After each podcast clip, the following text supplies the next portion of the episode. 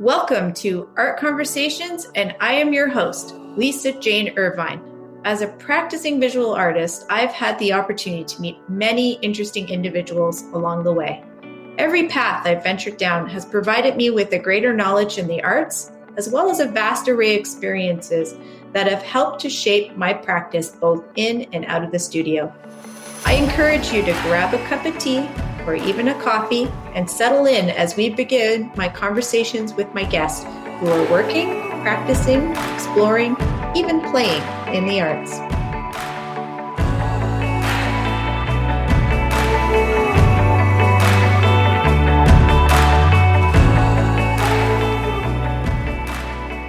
Today's guest began his career as a graphic designer.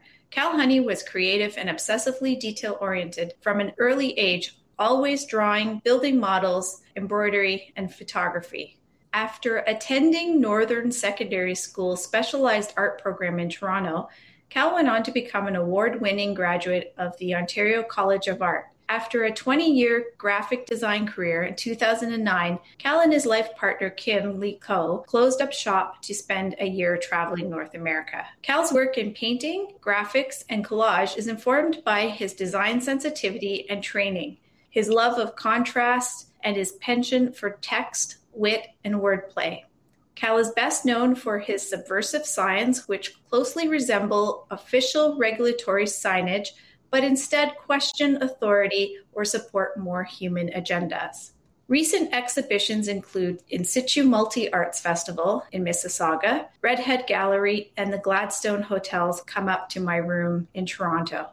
And during COVID, he exhibited from his front lawn as part of the National Arts Drive. Since March 2020, when not in the studio or peering into a monitor, Cal has often been found in his tiny basement gym or riding to nowhere on his indoor bike trainer. Please help me welcome Cal Honey to the podcast. Welcome, Cal, and thank you so much for joining me today.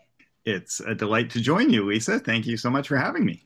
Yeah, I'm really excited to talk to you today about your recent work. But I thought before we get into that, that we could learn a little bit about your journey from graphic designer to visual artist. Ah, well, yes, I was artistic from an early age, as my bio says. And my parents kind of guided me towards commercial art because they had artistic friends who struggled. they were lovely, but they they struggled to make ends meet. And so my parents thought, well, we should guide them. We have some friends who are commercial artists, and they seem to do better, so we'll we'll guide them towards that. So from high school, I went to Northern Secondary High School in Toronto, and it had a killer art program. So I went there, and I was studying illustration and design from grade ten through to twelve. Gave me a really great footing. Moved on to OCA, where I studied editorial design was hired straight out of school, thankfully, because it was a recession, thank goodness, by one of my instructors, Ken Rodmell, who was the vice president creative of Key Publishers, which was the publisher that published Canadian Business, Toronto Life, among many other titles. Worked there for a few years, met the love of my life, Kim Ko, there and we then moved into a graphic design career. I did that until 2008 and then moved on to fine art. And that was and has been an interesting transition. It involved teaching as well, because that's sort of how I make ends meet. um, but it's been an interesting journey and a challenge. I really feel like I have a great foundation in visual thinking and conceptual thinking from design, but I struggle with not having someone hand me a brief to say, okay, here's what you do, or here's what we need. Here's what we need. I'm used to people saying, here's what we need. And it's like, okay, I know you've given me a framework. I can be creative within that. So mm-hmm. I have had to sort of teach myself imperfectly. It's a work in progress to give myself frameworks to, to work within. Yeah. So not having a brief or having to make up my own briefs, that's been a challenge. I can see when I look at your work, your graphic design background coming through. Maybe you can talk a little bit about your signs that you've been working on. Yeah, so signs are probably the work I'm best known for, and I love doing them. So, one of the first big shows I did was with my wife, Kim Lee Ko, and Nancy Cuddle, who's a sculptor in Milton. And she invited us to do a show together and she took us out to Milton and she's lived in Milton a long time and she walked us around and she said, I used to cut across this field and I used to walk through here and now there are fences here and there are fences there. And so she was really concerned about the fact that there are these fences going up everywhere. And mm-hmm. she thought it was a, an interesting and worrying idea. And then we got talking about the fact that there are all these like big bad walls, like the the Israeli Palestine one, the the U.S. Mexico one, you know all these attempts to put barriers to restrict people's movement. So kim and nancy did work that related to that indirectly and directly. And i sort of went off on this tangent that related to it because i thought most walls that are talking about like stay out of this property or stay in here have signs on them to that effect. Mm-hmm. and i thought a sign is basically a wall in the mind because it's usually telling you what you can't do, right? Like, don't do this, don't do that. And I also thought, you know, we ignore signs a lot, or we sort of like grudgingly read them and obey them or flaunt them. but mm-hmm. I think a lot of us just sort of, okay, yeah, that's what I'll do. I'm a good, orderly Canadian. I'll do that. And I thought, what if they said something rather than being um, sort of, don't do this, authoritarian, what if it looked exactly like that, but it had a positive message instead, a human message, an enabling rather than a than a limiting message? And so I started playing with that, and that show was the genesis of this idea. And so I played with that a lot, and I quite enjoy it because when you see a sign, oftentimes we ignore it, right? It's like, oh, it's just a sign, and I can, it's an official sign, I'll ignore it. But then if you see it and, and then you actually read it, and it doesn't read at all like what you're expecting. It's kind of like someone's put smelling salts under your nose. It's like, woof, what, wait, wait, what? so I love that sort of bait and switch um, because it's a great way to sort of wake someone up and to show them that normally you're told you can't do all these things. What if we change, flip the script? So that's basically the construct. And then it's what themes do I want to play with? And I've addressed um, I've just played with like basic human values. So one of my most popular sign is like a bylaw parking sign, like no parking, except it's a green circle with a heart in it. And it says mm-hmm. kindness 24 hours, no exceptions. And I kind of love the really unequivocal, hard assed no exceptions right underneath the word kindness. yeah, it's good. Yeah. The other one that's quite popular is freedom, oh, I can't even remember what it says underneath it. So you've also taken these signs to the streets at times. I have, yes um, freedom rigidly enforced. And it's the same kind of idea of this thing that you don't expect freedom to be what's rigidly enforced. So, yes, I have taken them to the streets, and that is absolutely their native habitat. Just before COVID in 2020, I had the great good fortune to be invited by curator Lee Petrie at the Gladstone Hotel to take part in Come Up to My Room, which is art and design and she let me put signs up throughout the hotel, which was amazing. I loved it, and and I got really good positive response from everyone there. It was a great opportunity. So thank you, Lee. What else I did though is I thought I'm going to put a few out on the street. And I've been very leery about putting them out on the street because I'm a good orderly Canadian, right? So I was like, oh, what if the police see me doing this and I get arrested for like putting up unofficial signage? But I had met an artist couple that go by the name Time and Desire, and they do, you know, they do a very different slant, but they do it with signs as well. And I think his name his name's Tim. Um, he said, "You know what? Just look like you know what you're doing, and no one will pay any heed." So I put on an orange jacket that I had, and I put on one of those orange vests, the high vis vests, and I had some work pants and some work boots, and I had a ladder and I just walked up and put them up, and no one paid me any heed except when I dropped my glove. Someone handed it up the ladder, like, "Here you go." someone asked me about the ladder, like, "Oh, I really like this ladder. They're great, aren't they?" And, yeah, yeah, they're great. I love them. but no one, no one said, "What's that you're putting up?" so um, that was a real revelation. I was terrified inside, but elated when I discovered that I could get away with it.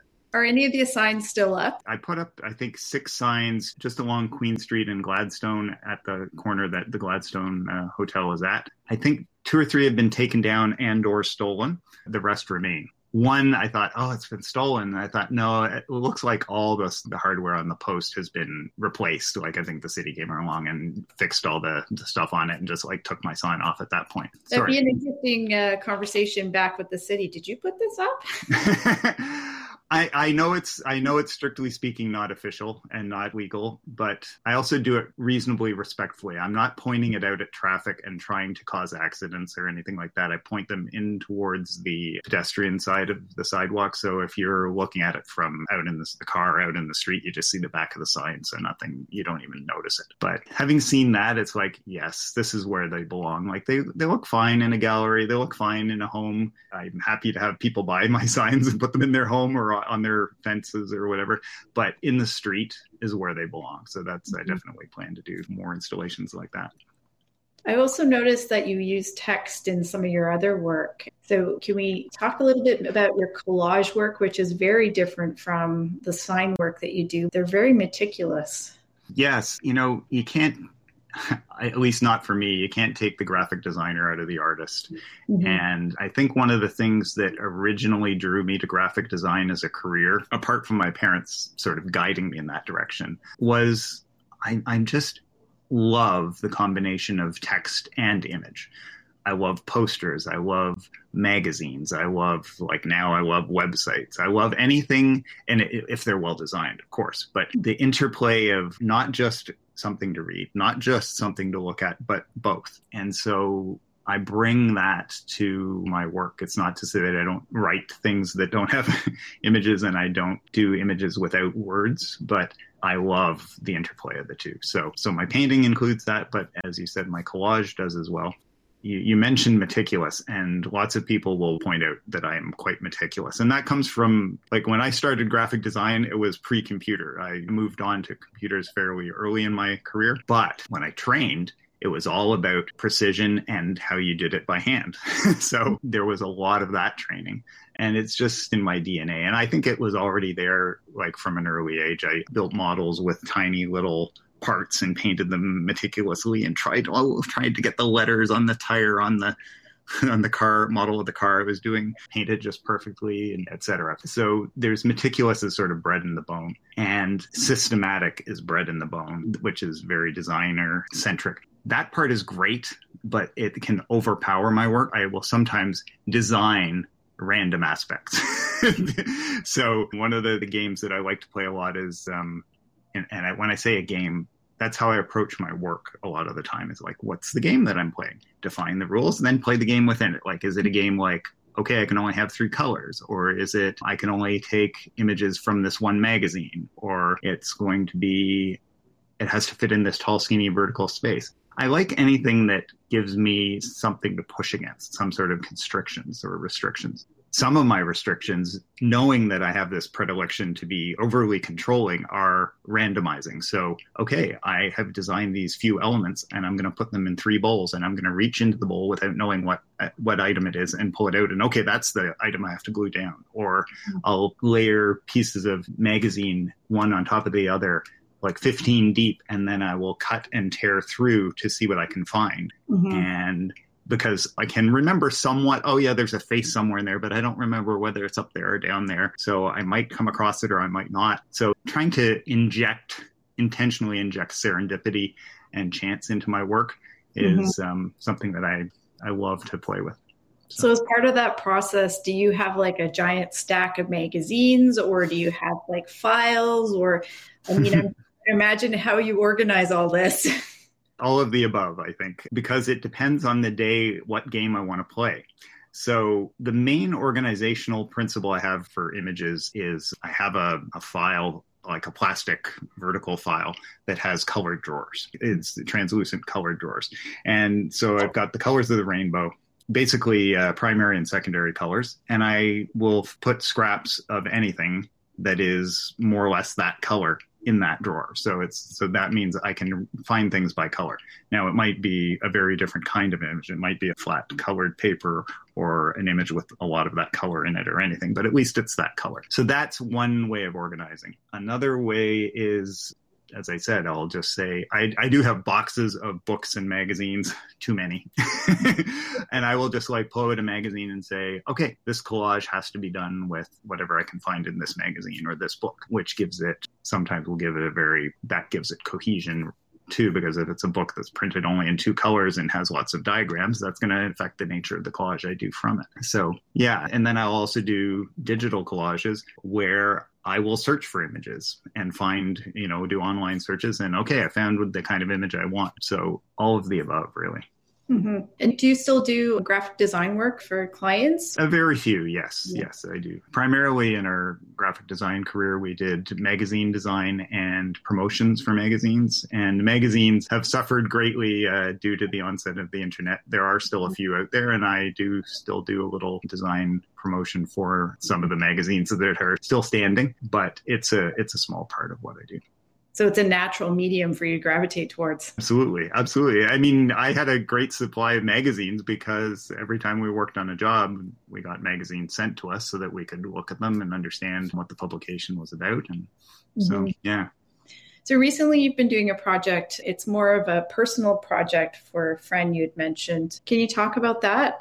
Yes, this is a, a real gem of a project, and I'm so uh, delighted and honored to be doing it. So, the editor of a magazine that I used to design back in my very early graphic design career, sadly his his wife who we knew passed away at the beginning of covid not from covid but you know just at the very outset and frank is the editor and our friend his wife passed and he got in touch and he he said you know i want to do a book as a sort of memorial for her. She used to write poetry when she was young, and I'd love to publish that, and I want you to design it. And I said, I'm honored to do that. And I said, Can I illustrate it as well with collage?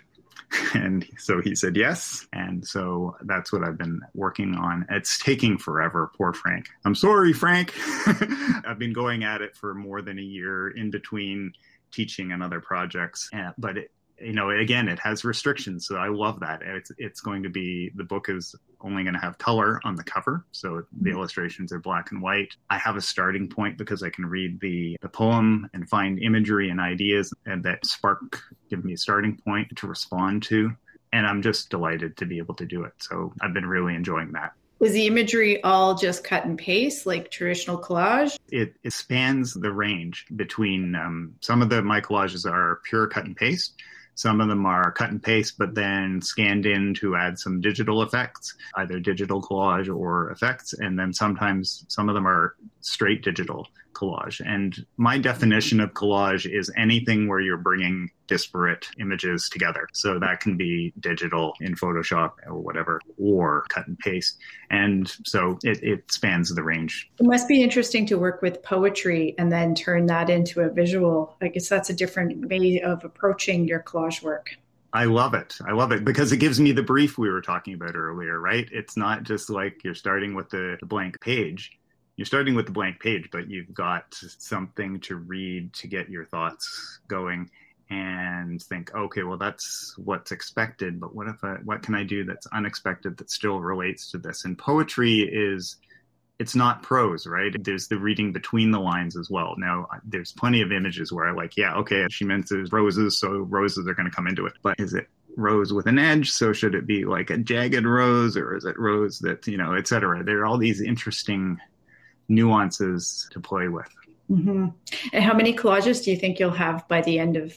I'm trying to do one collage for every four or five poems, and I think there are over 100, so there are going to be at least 25 illustrations. And then there are also section openers.